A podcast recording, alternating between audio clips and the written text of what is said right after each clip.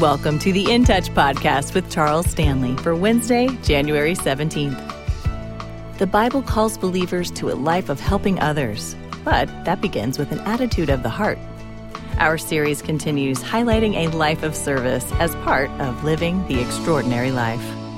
Several years ago, I was in the Philippines and speaking uh, to a group uh, who were part of the rally there, and then the rally, and a number of churches and so forth. And so one night, this gentleman said to me, I want to introduce you tonight.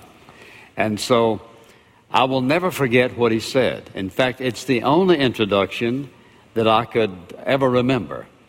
It was the shortest one I've ever heard, but it impacted me in ways that I cannot describe. In fact, when he introduced me, it's like an arrow went straight to my heart. Here's what he said He said, Tonight it's my pleasure to introduce to you, and he called my name. Then a slight pause, and then he said, Servant of the Most High God. You know what? I didn't, I, I, saw people clapping, but I didn't hear them. The only thing that I could hear was, Servant of the Most High God. Did you know that when you trusted Jesus Christ as your personal Savior, you became a servant of the Most High God? You say, oh, now I think that's for preachers and missionaries and so forth. No, it's not. Listen to what Paul said when he was writing to the Ephesian Christians, and he wasn't writing to pastors. He was writing to people just like you and me, writing to people in the church there, and here's what he said. He said, With goodwill, render service as to the Lord, not to men, knowing that whatever good thing each one does, this he will receive back from the Lord whether slave or free. So he was not talking to a particular group of people. He was talking to those who would receive the letter there. And so I want to say to you today that nobody probably told you when you trusted Christ as your Savior that at that moment you became a servant of God. If they had told you that, your first response would probably have been, Well, I don't deserve that, and surely we don't. Maybe we don't understand it, maybe no one ever told us, but the truth is, you and I are servants of the Most High God. But when you receive Christ as your Savior, He came to live on the inside of you. And so this extraordinary life is not only a life of intimacy with Him, a life of faith, and a life of self discipline, as we've been talking about in the weeks past, but it is a life of service. And that's what I want us to talk about in this particular message today. And I want you to turn, if you will, to the 12th chapter of the Gospel of John. And here Jesus is coming to the end of his earthly ministry and uh, going to meet quickly now with his disciples to tell them exactly what's about to happen. And he, in this particular chapter, in just these few verses, beginning in verse 24, he says something that's so significant, but also applies to the fact that you and I are servants of God. And here's what he says in verse 24 Truly, truly, I say to you, Unless a grain of wheat falls into the earth and dies, it remains alone. But if it dies, it bears much fruit. He who loves his life loses it, and he who hates his life in this world will keep it to life eternal. If anyone serves me, he must follow me, and where I am, there my servant will be also. If anyone serves me, the Father will honor him. Now, let me take a moment to tell you, explain to you what this really is saying. Listen to what he's saying. Jesus is now picturing himself like a seed falling. And here's what he says because he's about to die.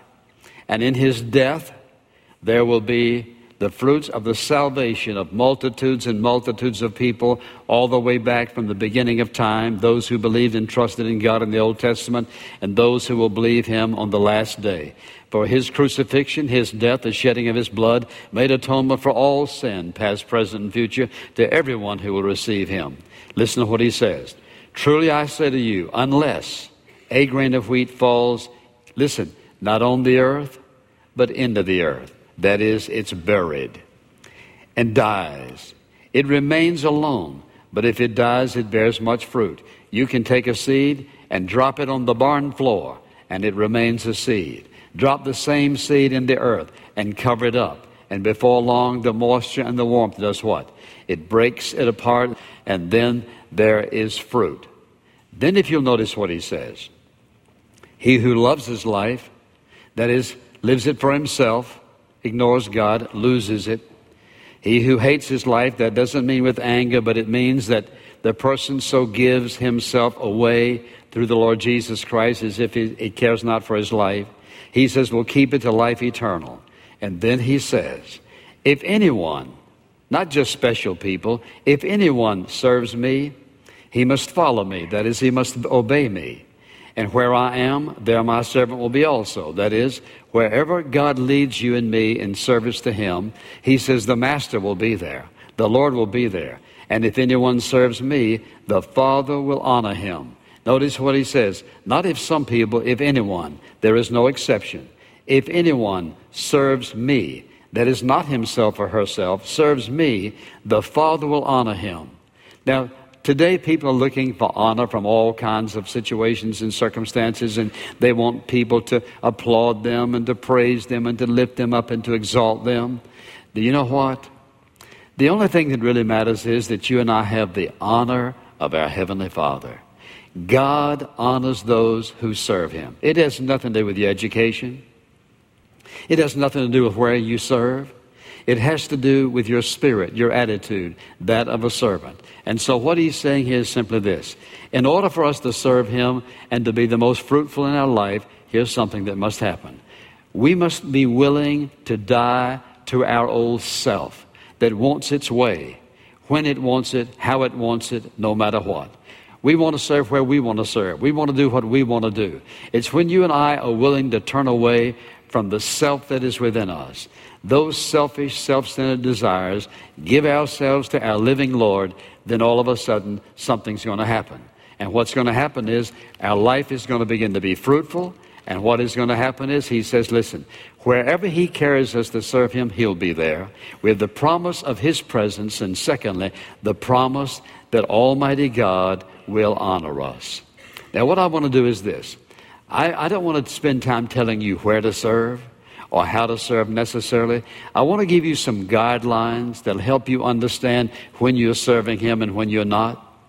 So, the first I want you to notice is this guideline number one is we must recognize Jesus as Lord and Master and ourselves as His servants. If I'm going to be a servant of His, I have to recognize that Jesus is our Lord and our Master, and that is ourselves as His servants. Now, he says, for example, in the book of Colossians, chapter 1, that he created us for himself. God created you, allowed you to be born for the purpose of serving him. He created us to serve him. And for example, he says in 1 Corinthians chapter 6, you're not your own, you've been bought with a price. Therefore, what we have to remember is this every single one of us has been created by our Master and our Lord. Every single one of us has been created to serve Him. And every single one of us, listen, no matter who we are, we have been created by Him and He owns us. Before we are anything else, we are His servants. And remember that the servant, the bond servant, was one who was owned by his master, and we are served his master, possessed by his master, and existed for the purpose of his master. Think about this. What kind of difference should this make in your life when you suddenly realize, I exist? I exist for the very purpose of serving the Most High God through his Son, Jesus Christ. That title was bestowed upon you the moment you trusted Jesus Christ as your Savior. That means we don't belong to ourselves. We don't have any rights to ourselves. We belong to someone else. We exist for someone else, and we're to serve someone else. That should change the way we live. It should change the way we think. That's who the scripture says we are. And oftentimes, people who've trusted Jesus Christ as their Savior live as if, well, you know, I can just do what I choose, do what I please, because now that I'm saved, saved for what reason? For the purpose of laying down my life, dying to that old selfish life, and now presenting myself to Him as a servant that would be willing to say in the Scripture, wherever He leads, I'll go, whatever He desires is what I desire. The second guideline I want you to notice is this, and that is that we must realize that serving, listen, is not something we do for God, but something God does through us. Not something we do for God, but what He does through us. Remember when you trusted Jesus Christ as your Savior? What happened? The Holy Spirit came into your life. The Lord, when you received Jesus, the Spirit of God was given to you in order to do what? To equip you to serve Him. And so, therefore, being equipped, when I think about the fact that according to Scripture, that uh, we don't have to do it ourselves. For example, in uh, Philippians, that second chapter, and uh, the 13th verse, uh, listen to what he says. Because this is what we, we need to remember this. He says, For it is God who is at work in you, both to will and to work for his good pleasure. That is, it is the work of the Holy Spirit in you, who, listen, who gives you the will, who prompts you to do what God has you to do, and then he's the one who does it. He's the one who does it through you. For example, in 1 Thessalonians chapter 5, again, in the, these latter verses of this chapter, listen to what he says. Faithful is he who calls you, calls you to serve him. He will also will bring it to pass. Whatever God calls you to do, he will enable you to do it. Listen to this. He's the master. The master in those days were responsible for taking care of their servants, providing for their servants, giving their servants direction, and then enabling them with, with whatever was needed for them to do the job they were called to do.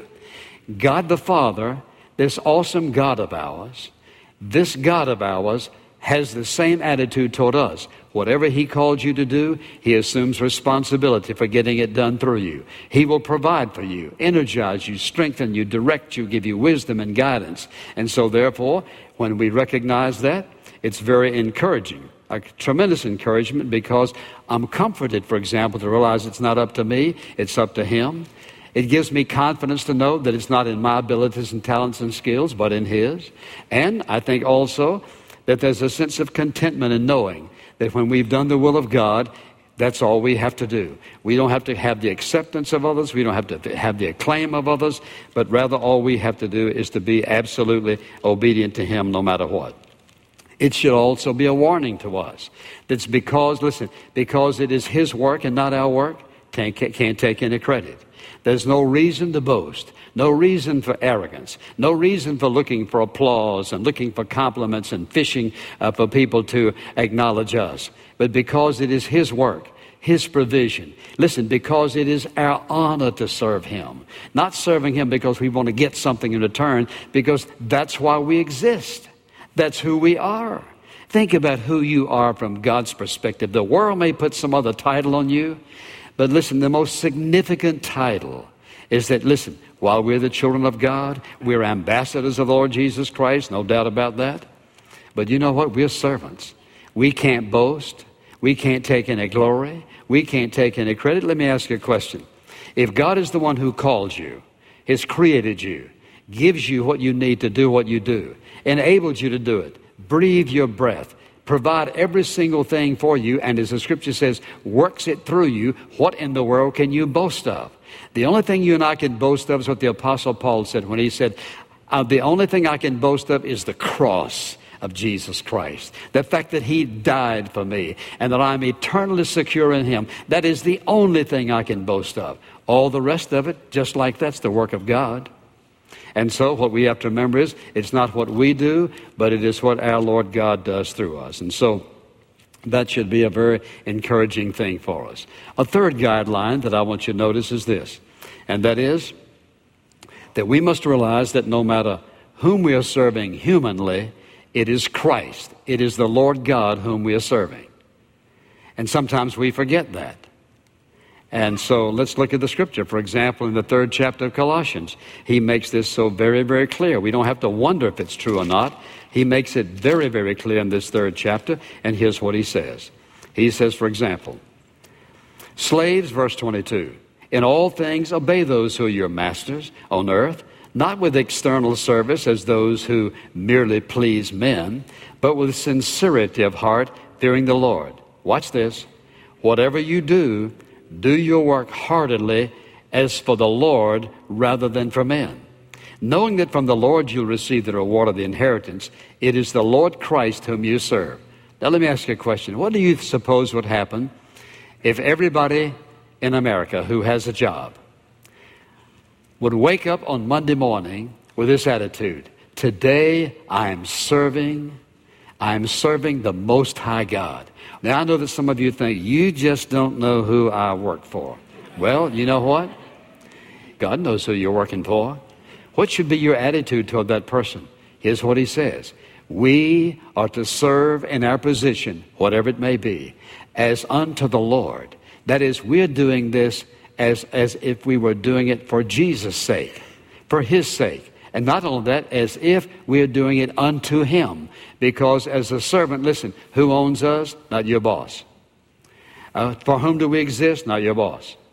It is the Most High God, His Son, the Lord Jesus Christ. Listen to what He says. He says we're to do it as unto the Lord. And then, of course, we must realize that we cannot serve God and ourselves at the same time. Not may not, cannot. Now, this is an area that many people have difficulty with. So I want you to turn back to this 16th chapter of Luke for a moment. And um, in this chapter, Jesus says many things. It's, a, it's an awesome chapter. Verse 13 No servant, watch this, no servant can serve two masters. He didn't say they might, he said no one. There's not a single one of us, no matter how gifted, talented, and skilled you are, no servant can serve two masters. For either he or she will hate the one and love the other. Now, hate here does not mean anger, but it means just be so totally committed to one. All right? Or totally opposed to it. No servant can serve two masters, for either he will hate the one and love the other, or else he will be devoted to one and despise the other. You cannot serve God and wealth. Now, watch this. He's speaking uh, in particular here about money. You can't serve on the basis of what you're going to get. But it's not just money. You can't serve God and anything else at the same time. And while it may not be so much money as long as it's self, that is, it's something that I want for me. If I'm serving Him, it's what He wants, what He wills, what He chooses, not what I choose, not what I want, what I please. And so when we think about that, if you remember what Jesus said, He said in this 12th chapter, He said, we must be like a seed that falls into the earth and that we die to our old self. And when that happens, then we're able to bear fruit. But if I'm not willing to do that, I'm not going to bear any fruit. Now let's think about it for a moment. If you're working and the only thing you can think about is yourself, then you know what? There's something wrong with that. How is God going to use me today? I'm going to trust Him for my income.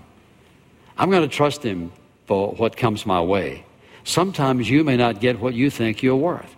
Sometimes you may be mistreated and may not be paid as well as you should be paid. But you know what? When you have the right spirit, God will recompense you. He will reward you. He'll come around and provide for you in ways that you never dreamed of.